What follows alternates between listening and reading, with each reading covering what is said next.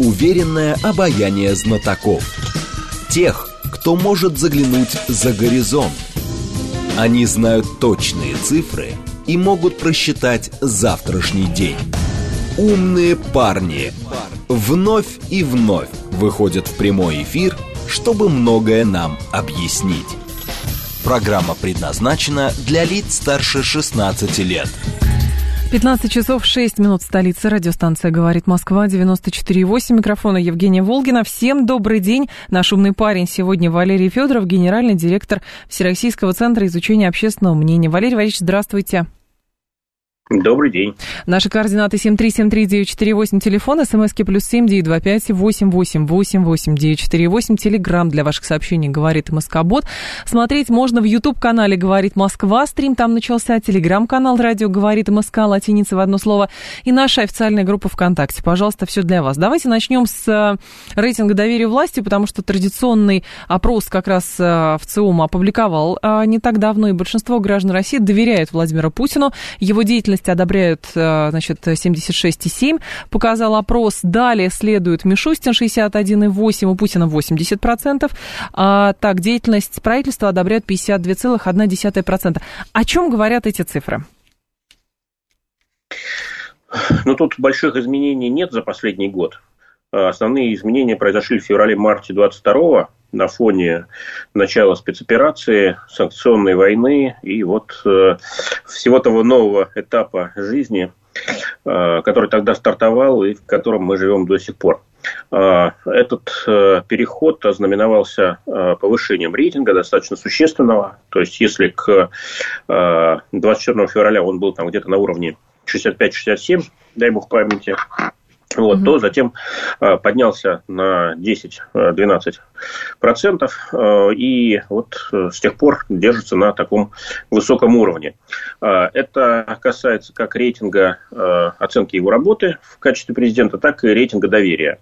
Вот. Ну, это разные модусы отношений, поэтому тут э, есть определенный разбег. Э, скажу сразу, что оценка чуть пониже доверие чуть-чуть повыше. Угу. Это значит, что есть еще небольшая часть наших соотечественников, которая доверяет Путину, но работу его на посту президента не одобряет. Их около 4%. Вот. Ну, текущую работу, видимо, имеется в виду. Вот, но доверяет. Поэтому, угу. так сказать, надеяться на изменение к лучшему. В любом случае, вот 75-80% мы видим, что это практически э, три четверти или четыре пятых наших с вами сограждан в возрасте 18 лет и старше э, позитивно настроены к Путину, поддерживают его курс, может быть, не во всем, но в главном. А, и вот такая картина, она сопровождает нашу жизнь на протяжении последних 12 месяцев. Интересно просто, почему расходятся как раз цифры не так много, но все-таки между э, персональным рейтингом и рейтингом к доверию к работе. Потому что, кажется, у нас же персонализированное государство, поэтому, ну, говоришь Путин, получается работа, говоришь работа президента, получается Путин. Ну вот стал я сегодня не с той ноги и нагрубил своим сотрудникам.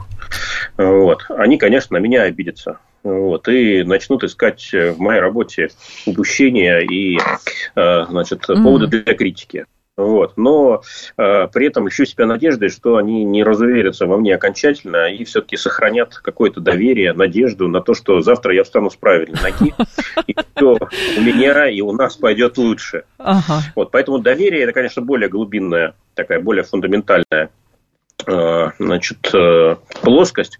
Вот. Если есть доверие, все остальное может, э, так сказать, отрасти. Но сегодняшняя деятельность, понятно, что всем известно, что Земля начинается с Кремля, да, то есть действительно у нас государство выстроено вокруг института президента, вот, персонификация его с фигурой Владимира Путина очень высокая. Вот, поэтому за все, что происходит, и хорошее, и плохое, а, конечно же, в ответе президент. Вот, поэтому, конечно, есть и та группа людей, небольшая, но есть, э, кто ему лично доверяет, на него надеется, но вот то, как он работает сегодня, и то, как сегодня э, живет наша страна, им не нравится. А рейтинг доверия равно кредит доверия в отношении власти?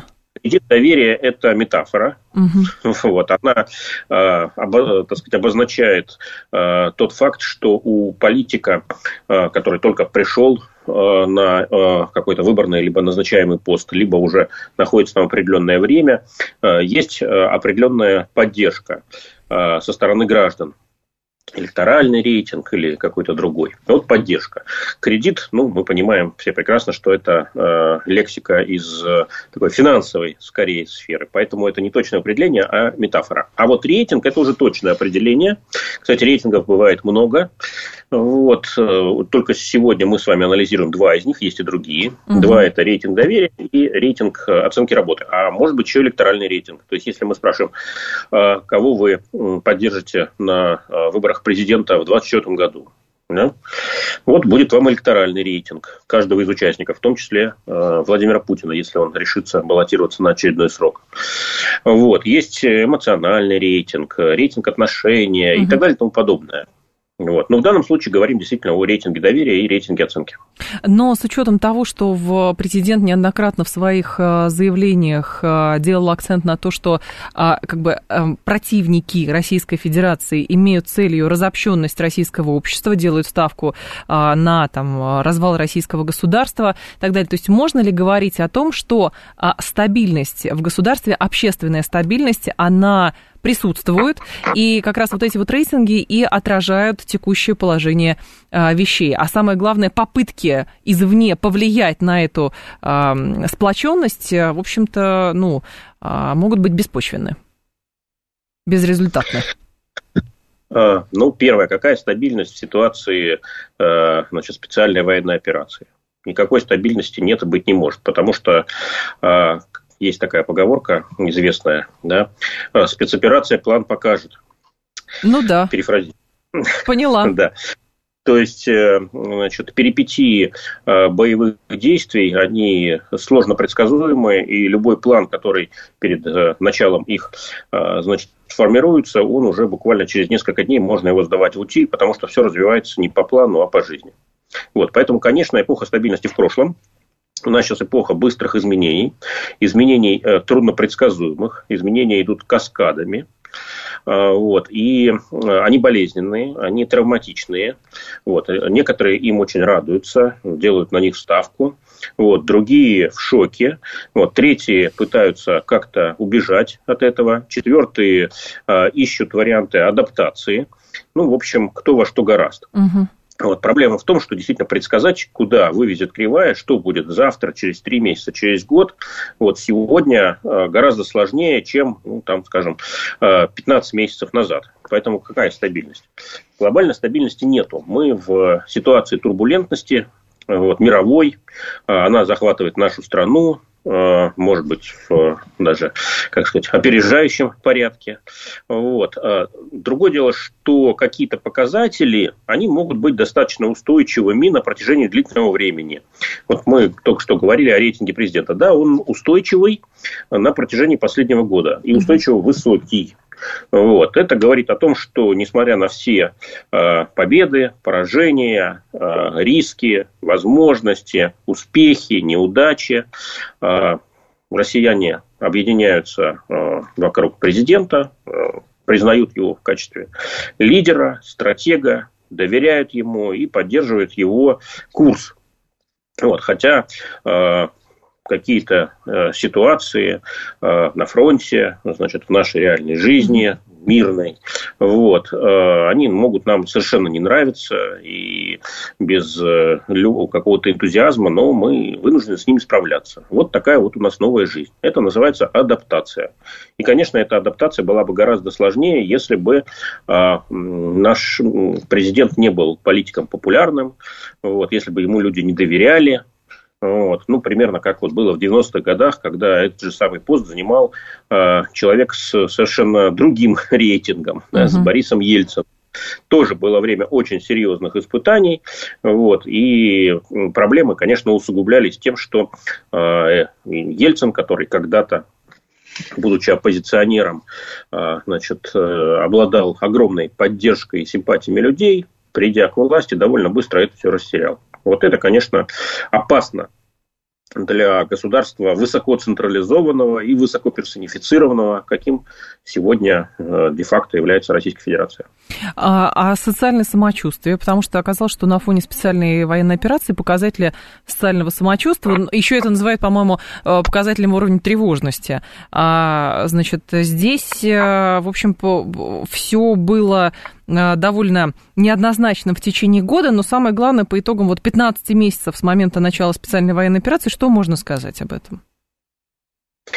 Ну, тут парадоксальные данные. Почему? Социальное самочувствие. Ну, потому что социальное самочувствие у нас после 24 февраля улучшилось, а не ухудшилось.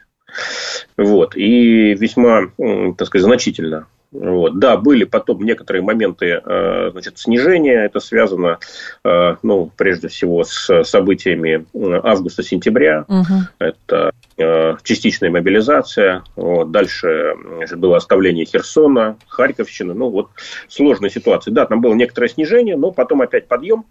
Так. Вот. И в целом сегодня значит, показатели социального самочувствия у нас лучше, чем до 24 февраля 2022 года. Это контринтуитивно. Да, то есть, если не знать о том, что а, исследование показывает именно вот такую картину, может быть, в нее было бы трудно поверить, но это действительно так, это абсолютно устойчивый тренд, вот, он зафиксирован нами и большинством наших коллег, которые регулярно угу. проводят аналогичные измерения, вот, поэтому с социальным самочувствием нормально. Верим в э, завтрашний день, верим в то, что успехом закончится СВО, не верим, что на, нас удастся сломить, не верим, что нас задушат э, вражеские санкции. Вот, верим, что прорвемся и Многие даже не только верят, но еще и что-то делают. Но, с другой стороны, может быть, это просто из разряда там, классической психологии, потому что человек не может постоянно в стрессе находиться. Помните, ваши коллеги из ФОМа тоже делали опросы, и там рейтинг тревожности был сначала ну, очень высокий, а потом он стабилизировался. Но потому что постоянно бояться и жить вот в точке экстремума своего стресса невозможно. Противоестественно. Невозможно. Адаптация вот. какая-то а происходит. Безусловно, ключевое слово адаптация. Вот. Э, как она происходит? Ну, Э, чем быстрее она происходит, тем лучше, да?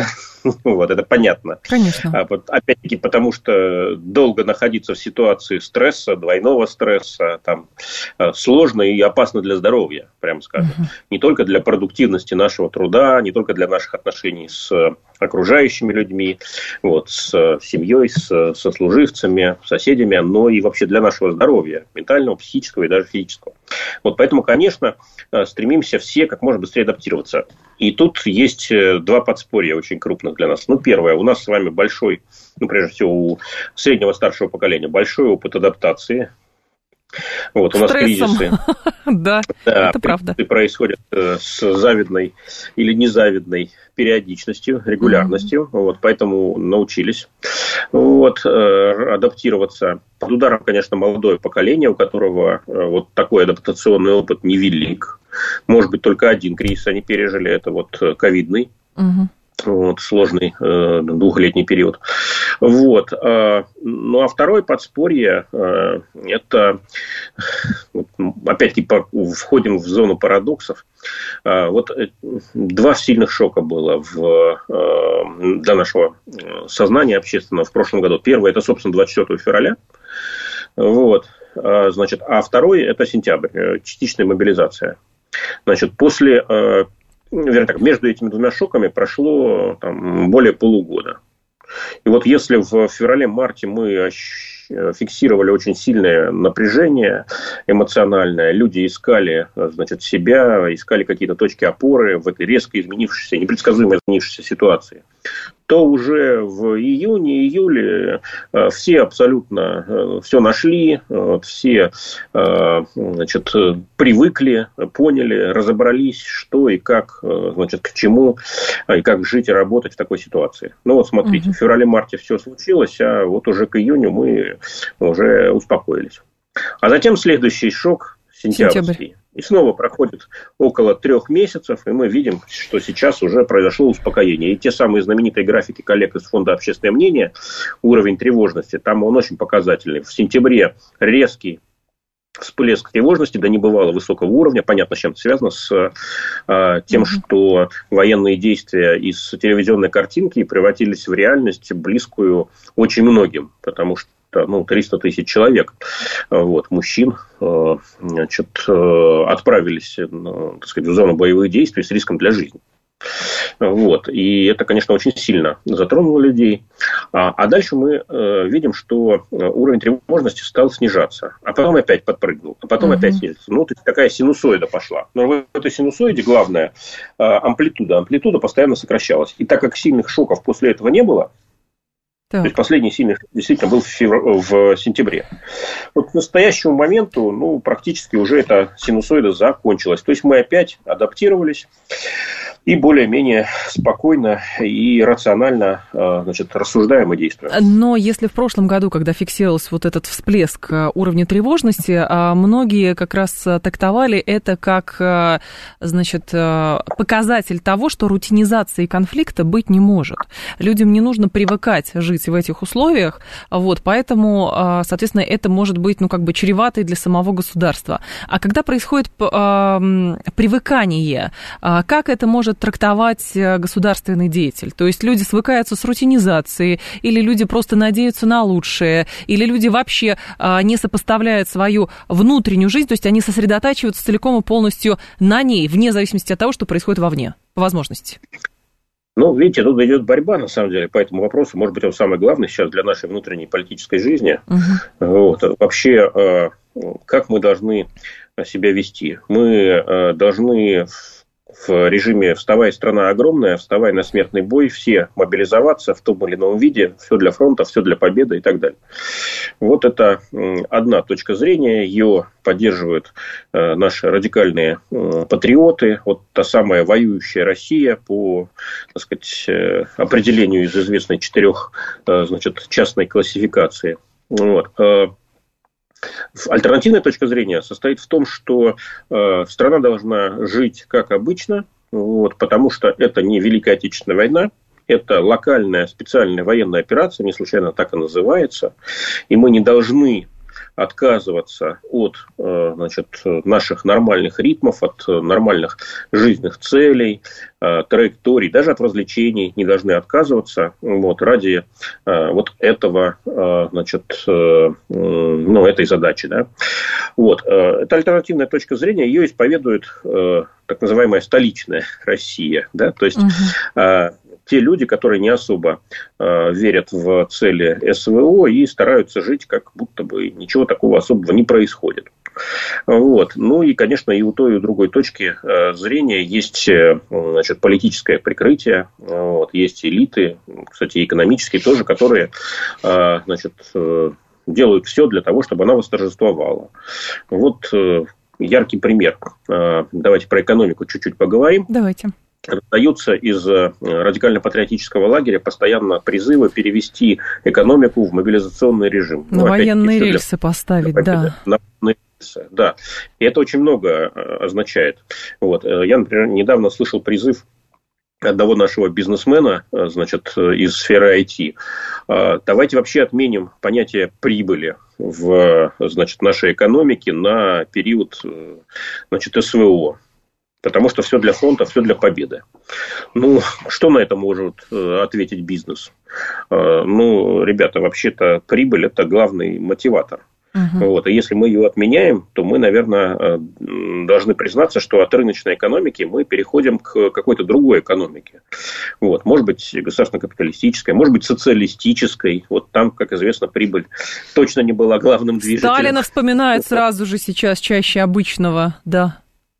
Да, поэтому говорят э, бизнесмены, не надо вот нам э, нас кошмарить этим, значит, угу. такими странными призывами. Этим вы, наоборот, подорвете нашу экономику, вот, подорвете наши финансы и э, сыграете, значит, в игру, которую вот нам подбрасывают наши враги.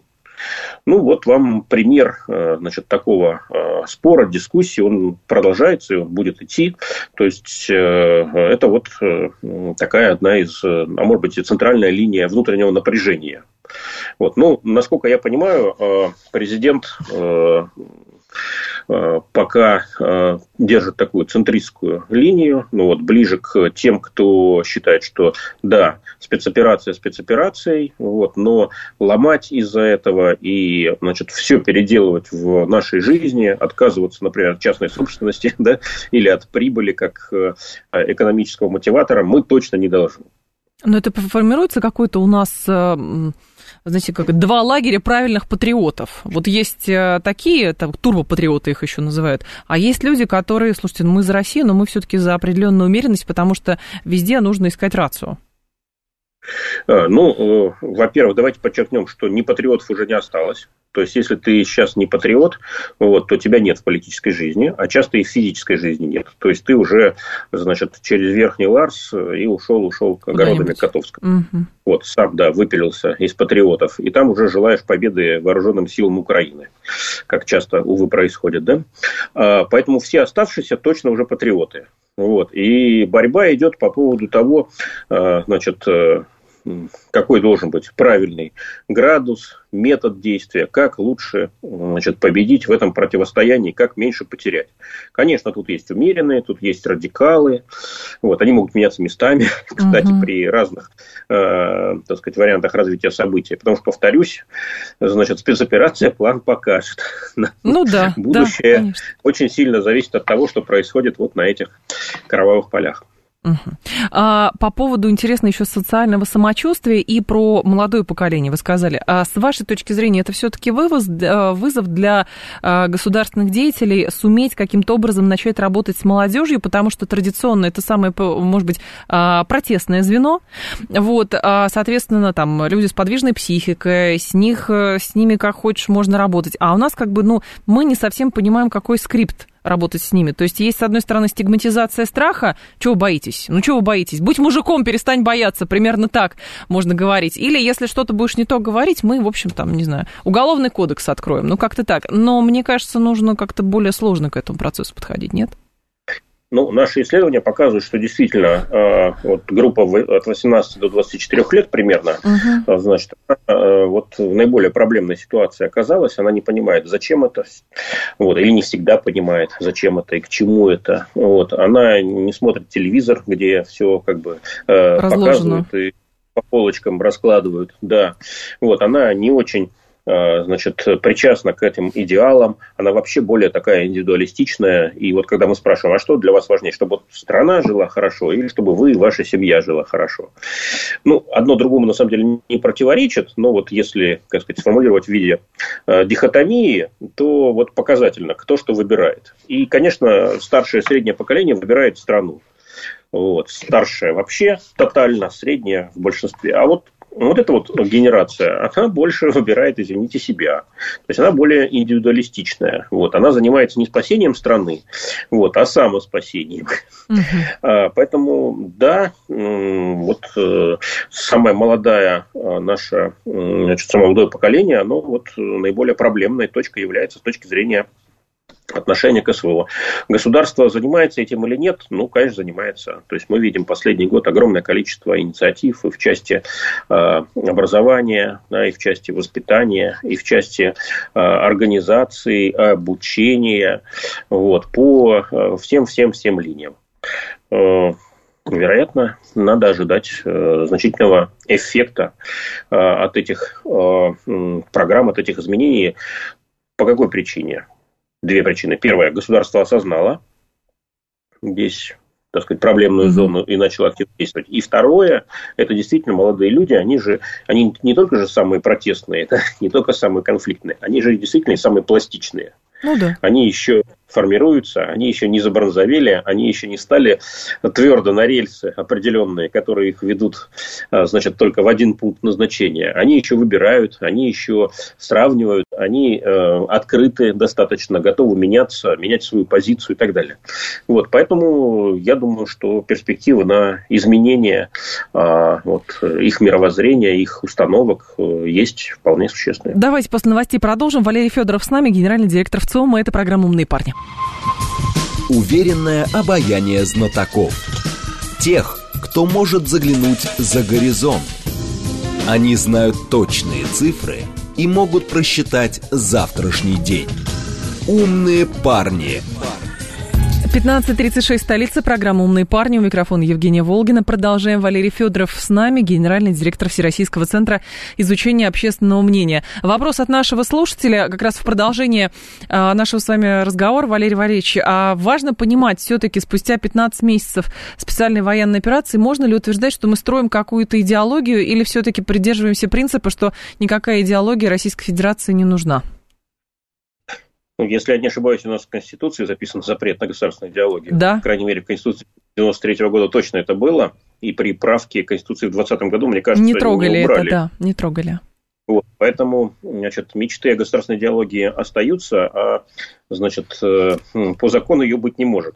Так. Вот. А теперь о мечтах. Ну, конечно, когда речь идет о жизни и смерти, когда страна оказалась вовлечена в противостояние с Западом в целом, а, с огромной коалицией из пяти десятков богатейших, э, наиболее развитых, а, значит, технически продвинутых, вооруженных государств мира – то хотелось бы понять, за что же мы э, воюем-то, да? вот за что мы боремся, для чего все эти жертвы, значит, э, которые приносим мы на алтарь победы, и что можно будет победой считать. Вопросы ну, как бы абсолютно правомерны, и их задают часто. Отсюда, конечно, потребность в э, государственной идеологии, потому что на эти вопросы должна идеология отвечать. Угу. Вот, но э, сама потребность в идеологии не вызывает непосредственно тут же ее появление. Вот. Дискуссии какие-то осторожно идут, вот, но каких-то серьезных заявок я, честно говоря, не заметил за, это, за эти 15 месяцев или сколько уже прошло. 13, 13. Да, поэтому, значит, заменой нашей государственной идеологии служит патриотизм. Вот mm. чуть раньше мы говорили, что сегодня нельзя заниматься политикой в России, не именуя себя патриотом и не демонстрируя свой патриотизм ну, в реальных действиях, либо в дискурсе, либо в каких-то там предложениях, законопроектах и так далее. Нельзя, уже не получается. Вот если нет этого, ты сам себя выпиливаешь и выбрасываешь из политического а само, поля. А само государство форми... как раз э, дает определение вот патриотизму, как это важно или как это правильно понимать у нас? Потому что тут сразу начинают многие иронизировать, что вот есть патриотизм по Жванецкому, есть патриотизм, значит, там по другим. Из известным деятелем, а нам до конца так и не объяснили, что это такое. Ну, патриотизм – это любовь к родине, понятно. Да. да. Вот в чем она проявляется. Ну, наверное, в разных ситуациях э, исторических эта любовь по-разному может проявляться. Э, если жизнь мирная, то, наверное, быть патриотом это означает э, не только любить родину, вот, э, любоваться ее красотами, э, увлекаться внутренним туризмом, хотя вещь неплохая, вот, но и, наверное, что-то делать, что-то создавать, вот, может быть, в физическом смысле, может быть, в интеллектуальном, культурном производстве, успехов добиваться и значит, делать это так, чтобы страна этим гордилась, страна благодаря этому развивалась, богатела, шла вперед и так далее. Угу. А в военное время вот, вот ребром вопрос-то стал. Да? Да. Вот что означает сегодня быть патриотом? Ну и каждый вот пытается найти ответ. Для кого-то это пойти добровольцем в зону боевых действий. Для кого-то э, участвовать в сборе помощи и финансировании э, значит, амуниции для наших бойцов. Для кого-то помогать людям, которые населяют четыре новых субъекта угу. Российской Федерации, а, значит, которые, конечно, сегодня в ужасной ситуации находятся, их жизнь под угрозой, у них э, зачастую значит, дома разрушены, нет тепла, одежды, работы и так далее. Вот им помогать. Помогать беженцам с этой территории. Вот. В России, как известно, очень много беженцев. Мы страна, которая больше всего беженцев с Украины приняла. Они тоже нуждаются в помощи. Вот. Для кого-то это э, открывать, создавать, придумывать, изобретать э, новые э, технические средства, которые помогут нашим бойцам. А для кого-то, вот известно, что ну, порядка 40 брендов автомобильных покинули mm-hmm. Россию в 2022 году. И у нас э, самый низкий с 1974 года, то есть за полвека, э, значит, объем производства автомобилей в стране. Да? То есть вот экономика в целом выдержала, там минус 2% всего э, ВВП, но в автомобильной области, отрасли, конечно, значит, кошмар происходит. Ну и что нужно делать? Ну, наверное, нужно э, запускать новое производство. Нужно обеспечивать э, нашего российского потребителя э, отечественными автомобилями. И желательно не ведрами с гайками, да, вот, как, было, как бывало и значит, закрепилось в стереотипном восприятии, а хорошими, современными, технологичными, экономичными, безопасными автомобилями. Это тоже патриотизм. Вот, поэтому, конечно, сейчас в новых условиях новое прочтение патриотизма э, напрашивается, и поиски идут. И я думаю, что здесь нет одного ответа. Тут много разных э, полей, поприщ, возможностей для э, проявления себя патриота. Валерий Иванович, а почему возникла э, вот как раз с момента специальной военной операции сейчас, э, я об этом сужу, исходя из вот заявлений, которые делают многие-многие спикеры, э, вот эта вот парадигма, что наконец-то, э, значит, текущие травматичные события, они а, перелопатили вообще последние 30 лет а, значит, жизни Российской Федерации. И вот этот а, какой-то морок спадает с государства. Мы понимаем, что мы шли не туда. Теперь мы поймем, что мы идем туда. И даже пересмотрим все то, что было, исправим те ошибки, которые мы допускали в 90-е годы. Откуда это? Почему это так? Ну, у этих 30 лет были бенефициары очевидные – вот. Э, ну и были те, кто выиграл не очень много, а ей были, конечно же, те, кто проиграл. Вот. Э, а и более того, были те, кто вроде бы, так сказать, э, в финансовом, материальном смысле выиграл, но в ментальном он все равно, так сказать, находится в оппозиции духовной, в критике. Угу. И, в общем, считает, что раньше все было лучше, и в 91 году мы свернули не туда. И такие люди есть, я их лично знаю. Вот, поэтому сейчас, э, когда происходит переоценка ценностей, возникает такое окно Авертона, да, открывается. Вот, и для того, чтобы обратным счетом переоценить вот весь наш путь. И это тоже поле для борьбы, между прочим. Вот мы говорили о том, что идет борьба за градус направления, наполнения патриотизма. Вот, но и за э, значит, э, оценку нашего исторического пути, туда мы шли или не туда. Надо этот путь немножко скорректировать, или надо его радикально пересмотреть, а может быть машину времени включить и вернуться э, значит, туда, куда некоторым хочется, в Советский Союз или куда-то еще там, может быть, кто-то в Российскую империю. Uh-huh. Вот. На самом деле, 30 лет назад, когда разваливался СССР, вот ровно такие же были настроения распространены. Все искали, э, значит, какой-то другой альтернативный пример. Вот. Все, значит, мазали черной краской пройденный СССР к этому моменту путь, вот, и всем хотелось зажить в какой-то другой реальности. Пели там песни про, значит, поручиков Голицыных и корнетов Оболенских, значит, это все напомню. Вот, было с нами всего 30 лет назад. Вот сейчас новая волна. Понятно почему. Потому что, ну, действительно, все изменилось, угу. и надо понять, а туда мы шли или нет, и если не туда, то куда надо? То куда же надо идти? Да, куда же надо идти-то? Декларируемый разрыв... Но, повторюсь, пока консенсуса да. нету, пока общей точки зрения не найдено, пока мы все в поисках на этот счет. Насколько я понимаю, это, вот вы же участвовали в этом форуме «Медиадронница», да? А там же тоже много, много тем а, как раз а, посвящалось, много времени посвящалось вот этим темам. И тут еще я вычитала у Алексея Чудаева, что, значит, тезис был следующий, что есть э, раскол между красными и белыми, другое, нежели раскол между правыми и левыми. Но вопрос возникает, конечно, а оба этих раскола в нашей стране происходят, или это что-то новое? Э, ну, раскола между красными и белыми, белыми у нас э, белыми, да, значит, давным-давно нету, потому что нет ни красных, ни белых. Вот, значит, когда мы э, там, в год очередного юбилея Великой Октябрьской социалистической революции спрашиваем, а вот если бы представить, что вы живете войну, вы были бы на, на стороне красных или на стороне белых. Вот, абсолютное большинство, там больше, ну, там, двух третей говорят, я бы не на той был, не был в стороне, ни на другой. Вот, то есть, как этот, да, выиграем гражданскую войну, отсидевшись дома. А, поэтому мы не хотим, а, значит, раскалываться, мы не хотим, а, значит, воевать друг другом, а, драться, нет. Вот. А, и, кстати, в начале нашей передачи вы тему единства как ценности да, затронули, угу, и тему Путина как э, значит, персонификация этого единства. Вот э, ценность единства, она действительно очень серьезная.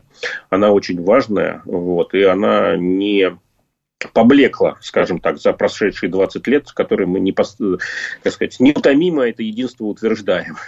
У нас даже правящая партия называется «Единая Россия». Не Великая Россия, да, не богатая Россия, не успешная Единая. Россия. Единая Россия. И это слово там абсолютно не случайно. Вот, потому что единство – это важная ценность. И, собственно говоря, mm-hmm. значит, это и пароль да, и лозунг, это и секрет значит, того, что нам очень много удается. Потому что мы действительно едины. И мы сплочены вокруг определенных ценностей, вот, вокруг, угу. вокруг определенных идеалов, вокруг определенных фигур. Э, значит, э, вот красно-левое противостояние, оно такое, носит сейчас скорее литературный характер, вот, э, литературно-исторический, но актуальности я такой особо не вижу. Это скорее это значимо для таких, э, ну, я бы сказал, по-доброму, маргинальных mm. значит, крыльев mm. политической сцены. Почему вот, нам не сложно... Очень mm-hmm. Почему нам сложно а, экспортировать вот эту идею единства? Это я вас подвожу к теме а, как раз положения России в информационной войне. Почему ну, нам сложно, чтобы нас слышали? Да. Много разных много разных э, площадок. Угу. Вот э, первая площадка, это, собственно говоря, и, и, наверное, мне так кажется, пока для нас самое главное, это внутрироссийская площадка. И вот здесь у нас все великолепно. Вот э, цифры рейтингов, от которых мы в начале э, передачи, так сказать, отталкивались, обсуждали их, э, цифры социального самочувствия, можем и добавить цифры поддержки спецоперации, они тоже известные, они тоже высокие, там за 70% поддерживают ее. Вот. Э, говорит о том, что э, на нашей внутрироссийской площадке информационная война выиграна вот, нами, угу. а не нашими противниками. Вот. Э, ну, есть домашняя площадка э, стран Запада. Там э, вот последние опросы Гэллопа в США показывают, что к России позитивно относятся 9% американцев. Это исторический минимум там, за 35 что ли, лет там, и так далее. Ну, очевидно, да, значит, мы стали пугалами вот, для них.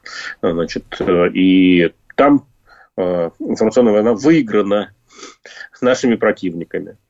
А, есть третий мир, да, тот, кто непосредственно не вовлечен в этот конфликт, но наблюдает за ним, наблюдает заинтересованно, вот, не желая особо вовлекаться, но все-таки как бы и интересно, и, э, значит, с перспективной точки зрения важно, вот, а выстоит ли Россия, или же она потерпит поражение, и тогда Запад вновь Э, подтвердит свою гегемонию и право э, и возможность э, делать с кем угодно, что заблагорассудится. Вот сейчас, мне кажется, с учетом того, что внутренняя эта война информационная выиграна, для нас э, важнее не за общественное мнение в западных странах бороться. Это, мне кажется, э, для нас очень сложно. Э, большинство инструментов, которые у нас для этого были, ну, например, Russia Today, да, вот, все, они зачищены, они запрещены, они не могут функционировать. То есть физически заблокированы мы. Любые э, наши э, популярные блогеры, ну вот э, Lexus и Вован, там, да, или Гоблин Пучков и прочие, да, ну вот э, стоит им что-то такое сильное создать, тут же их из э, YouTube выпиливают, из глобальной mm-hmm. платформы. Собственно, глобальных платформ у нас нет де-факто. Mm-hmm. Вот, поэтому бороться э, с врагом на его территории, конечно, хотелось бы, но пока не особо получается и вряд ли получится. А вот побороться за общественное мнение, так сказать, третьего мира, а там огромные, важные, крупные страны, от которых очень многое э, зависит. Это э, Китай, это Индия, это Бразилия, это арабский мир, значит, и так далее и тому подобное. Вот это, я считаю, во-первых, нам по силам абсолютно. Вот. Во-вторых, это действительно очень важная арена вот, которую, за которую нужно побороться и, которую, и на которой можно победить. А, интересно еще вот этот рейтинг образования за рубежом, что за 30 лет, с 93 по 23, желание граждан России мигрировать, получить образование, найти работу за рубежом, отправить туда своих детей или внуков радикально а, снизилось. Но вот это радикально снизилось за последний год или это действительно какая-то тенденция?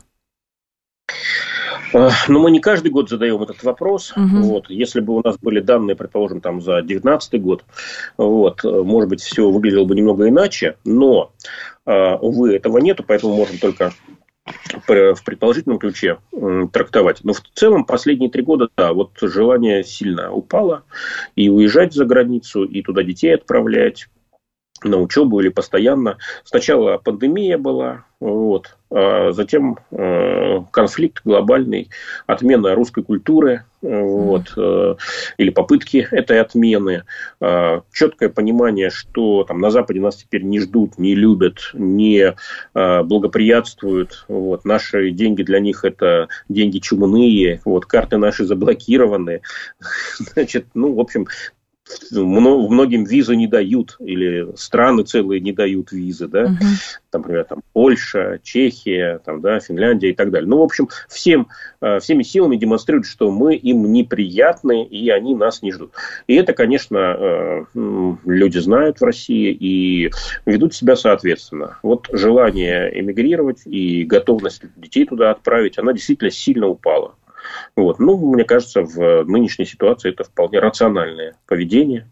Вот. То есть, это не эмоциональная реакция, скорее, а вот именно рациональное поведение. Возможно, все вернется, но когда, мы не знаем, явно не в ближайшее время. Раскол, а, декларируемый а, раскол с Западом или разрыв даже с Западом, а, все-таки это все остается в рамках именно декларации или какой-то вот э, ситуативный здесь эффект имеет, или это действительно долгосрочная история, мы понимаем, что все. Вот, вот прямо сейчас все. Это еще одна линия такого, такой внутренней дискуссии, очень да, острой и очень серьезной. вам задаю этот вопрос. Да. Вот. А оптимисты считают, что это все эпизод. Вот. И когда а, значит, э, а, наступательный порыв значит, обоих сторон, обеих сторон истощится, значит, начнутся переговоры, и через угу. какое-то время на тех или иных условиях значит, установится перемирие. Не мир, но перемирие. И дальше будет как-то, будут как-то восстанавливаться двусторонние страны, страны, кто-то мечтает о восстановлении авиасообщения, кто-то, значит, о том, что вернутся к нам международные платежные системы, кто-то о том, что санкционные списки станут редеть, вот. А, может быть, даже золотовалютные резервы вернут, чем черт не шутит. Вот. Но пока это мечты такие, да, а, все-таки э, альтернативная, э, альтернативный сценарий говорит о том, что э, в каком бы состоянии не так сказать, продолжались, вот это, продолжалось противостояние на значит, Украине, в горячей фазе или в холодной угу. фазе в Корее, например, уже больше полувека холодная фаза войны корейской. Вот. Но это именно война, и обе стороны до зубов вооружены, и там обязательный призыв в армию, и нужды а, значит, э, обороны, они превыше всех других нужд. Вот. Представляете, больше полувека так вот происходит. Вот поэтому у нас могут быть действительно горячие э, значит, фазы и холодные фазы, но пути назад нет. И вот э, э, тот раскол, да, тот э, отказ взаимный от э, партнерства, от э, взаимодействия, он уже действительно, э, ну, пути назад нет. Э, на самом-то деле никто не знает, как оно будет. Конечно, да? То есть и конечно. то, и другое просто прогноз.